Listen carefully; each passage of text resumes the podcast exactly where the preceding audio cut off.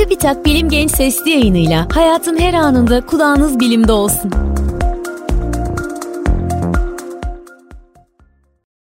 Herkese selam, ben Fatma Gönel.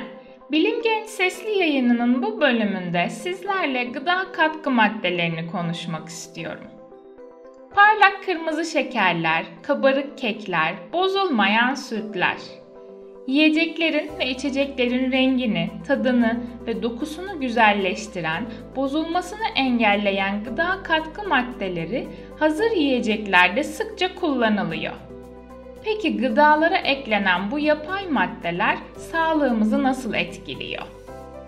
Gıda katkı maddeleri, gıdaların işlenmesi, hazırlanması ve saklanması sürecinde yiyeceklere eklenen maddelerdir. Gıdaların raf ömrünü uzatmak, doku, koku ve tatlarını güzelleştirmek, besin değerlerini arttırmak ve üretim süreçlerini kolaylaştırmak amacıyla kullanılırlar. Dünya Sağlık Örgütü ve Amerikan Gıda ve İlaç Dairesi bilimsel araştırmaların sonuçlarını dikkate alarak gıda katkı maddelerinin nasıl kullanılacağı ile ilgili kuralları belirliyor. Her ülke gıda katkı maddeleri ile ilgili düzenlemeleri kendi şartları doğrultusunda yapıyor. Ülkemizde ise bu kurallar uluslararası kuruluşların standartları göz önünde bulundurularak Tarım ve Orman Bakanlığı'nın Türk Gıda Kodeksi yönetmeliğine göre hazırlanıyor. Şimdi gelin yaygın kullanılan bazı gıda katkı maddelerini birlikte inceleyelim. 1. Koruyucular Gıdaların bozulmasını engellemek ve raf ömrünü uzatmak için kullanılıyor. Örneğin sodyum benzoat, potasyum sorbat gibi maddeler bu amaçla tercih ediliyor. 2. Antioksidanlar Özellikle yağlarda ve yağ içeren gıdalarda oksidasyonu önlemek için kullanılıyor. Oksidasyonu havadaki oksijen, ısı ve ışık etkisiyle yiyeceklerin içindeki maddelerin kimyasal yapısının değişmesi olarak tanımlayabiliriz. 3. Renklendiriciler Gıdalara istenilen rengi vermek için kullanılıyor. Bu amaçla yapay olarak üretilen kimyasal maddelerin yanı sıra turunçgillere turuncu rengini veren karotenoidler gibi doğal olarak bulunan maddeler de kullanılabiliyor. 4.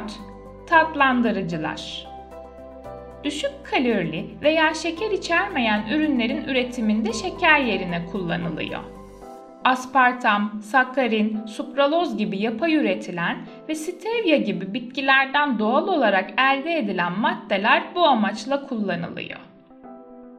5. Aroma vericiler Gıdalara istenilen tat ve kokuları vermek için kullanılıyor. Bu amaçla vanilya özütü gibi doğal ya da yapay olarak üretilen aromalar kullanılabiliyor. 6. Emülgatörler Su ve yağ gibi birbirinin içinde çözünmeyen maddelerin homojen şekilde bir arada kalmasını sağlayan maddelerdir. Emülgatörler mayonez ve salata sosları gibi ürünlerde yaygın olarak kullanılıyor. 7. Jelleştiriciler ve kıvam artırıcılar. Reçel, jöle, puding gibi ürünlerde istenilen kıvamın elde edilmesini sağlayan maddelerdir. 8. Asitlik düzenleyiciler. Gıdaların asitlik derecesini düzenlemek için kullanılıyor. Peki gıda katkı maddeleri sağlığımızı nasıl etkiliyor? Yıllardır gıda endüstrisinde yaygın olarak kullanılan katkı maddeleri bazı sağlık sorunlarına neden olabiliyor. Şimdi gıda katkı maddelerinin sağlık üzerindeki etkilerini inceleyelim. Alerjik reaksiyonlarla başlayalım. Bazı katkı maddeleri, özellikle renklendiriciler ve koruyucular bazı insanlarda alerjik reaksiyonlara sebep olabiliyor.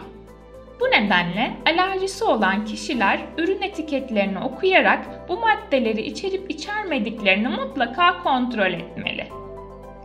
Bir diğer sağlık etkisi zehirlilik. Bazı katkı maddeleri yüksek miktarlarda tüketildiğinde veya vücutta biriktiğinde zehirli etki gösterebiliyor. ve bağırsak sağlığı üzerine etkileri de bulunuyor. Bazı katkı maddeleri, özellikle koruyucular ve yapay tatlandırıcılar, sindirim sistemi hassasiyeti olan kişilerde bağırsak sorunlarına neden olabiliyor. Peki sağlığımız için tüketilmesi önerilmeyen gıda katkı maddeleri neler? Aşırı miktarda katkı maddesi içeren gıdaların düzenli tüketilmesi sağlık açısından risk oluşturabilir. Bazı insanlarda ise belirli katkı maddelerine karşı duyarlılık söz konusu olabiliyor. Gelin bu katkı maddelerinin bazıları hakkında kısaca bilgi verelim. E621 kodlu gıda katkı maddesi olan monosodyum glutamat ve türevleri.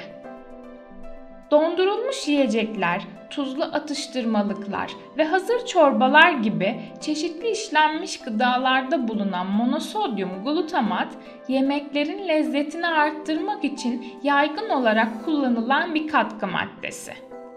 Bu madde bazı insanlarda baş ağrısı, terleme, baş dönmesi gibi nörolojik sorunlara neden olabiliyor. Çin restoranı sendromu olarak adlandırılan bu durumun kesin nedeni bilinmese de bu şikayetleri olan kişilerin monosodyum glutamat tüketmesi önerilmiyor. Sodyum nitrit ve sodyum nitrat Salam, sosis gibi işlenmiş et ürünlerine renk ve lezzet katmak için kullanılıyor. Ancak sodyum nitrit işlenmiş etlerde nitrozamin adı verilen zararlı bir bileşiğe dönüşebiliyor. Nitrozaminler kanserojen olarak biliniyor. Bu nedenle sodyum nitrit içeren işlenmiş etleri çok miktarda tüketmenin çeşitli kanser türlerinin riskini arttırdığı düşünülüyor. Örneğin bazı araştırmalar günde 50 gram nitrit içeren işlenmiş et ürünleri tüketmenin kolon kanseri görülme riskini %21 arttırdığını gösteriyor. Mısır şurubuyla devam edelim. Meyveli soda, meyve suyu, asitli içecekler ve enerji içeceklerinde, kahvaltılık gevrek, reçel, sos ve atıştırmalık yiyeceklerde, Fast food gibi işlenmiş besinlerde yaygın olarak kullanılabilen yapay bir tatlandırıcıdır. Mısırdan elde edilen bu maddeyi etiketlerde nişasta bazlı şeker adıyla da görebilirsiniz. Mısır şurubunun fazla tüketilmesi, obezite, diyabet, enflamasyon ve karaciğer yağlanması gibi sağlık sorunlarıyla ilişkilendiriliyor. Bu nedenle de önerilmiyor. Yapay renklendiricilerle devam edelim. Bazı renklendiricilerin çocuklarda hiperaktivite ve dikkat eksikliği ile ilişkili olduğunu gösteren araştırmalar bulunuyor. Yapay renklendiriciler bu sorunlara doğrudan neden olmasa da var olan belirtileri kötüleştirebiliyor. Özellikle tartrazin, sunset yellow gibi renklendiricilerin sağlık üzerinde olumsuz etkileri bulunuyor. Bunun yanı sıra Avrupa Gıda Güvenliği Otoritesi yani EFSA tarafından yapılan bilimsel çalışmalarda renklendirici olarak kullanılan gıda katkı maddelerinden titanyum dioksidin DNA'da mutasyonlara neden olduğu endişesi sebebiyle güvenli bulunmadığı açıklandı. Titanyum dioksit özellikle unlu mamullerde, sakızlarda, soslarda, hazır çorbalarda ve işlenmiş kuru yemişlerde kullanılabiliyor. Bu madde etikette E171 ya da renklendirici şeklinde yer alıyor. Ve son olarak aspartam ve türevi tatlandırıcılar.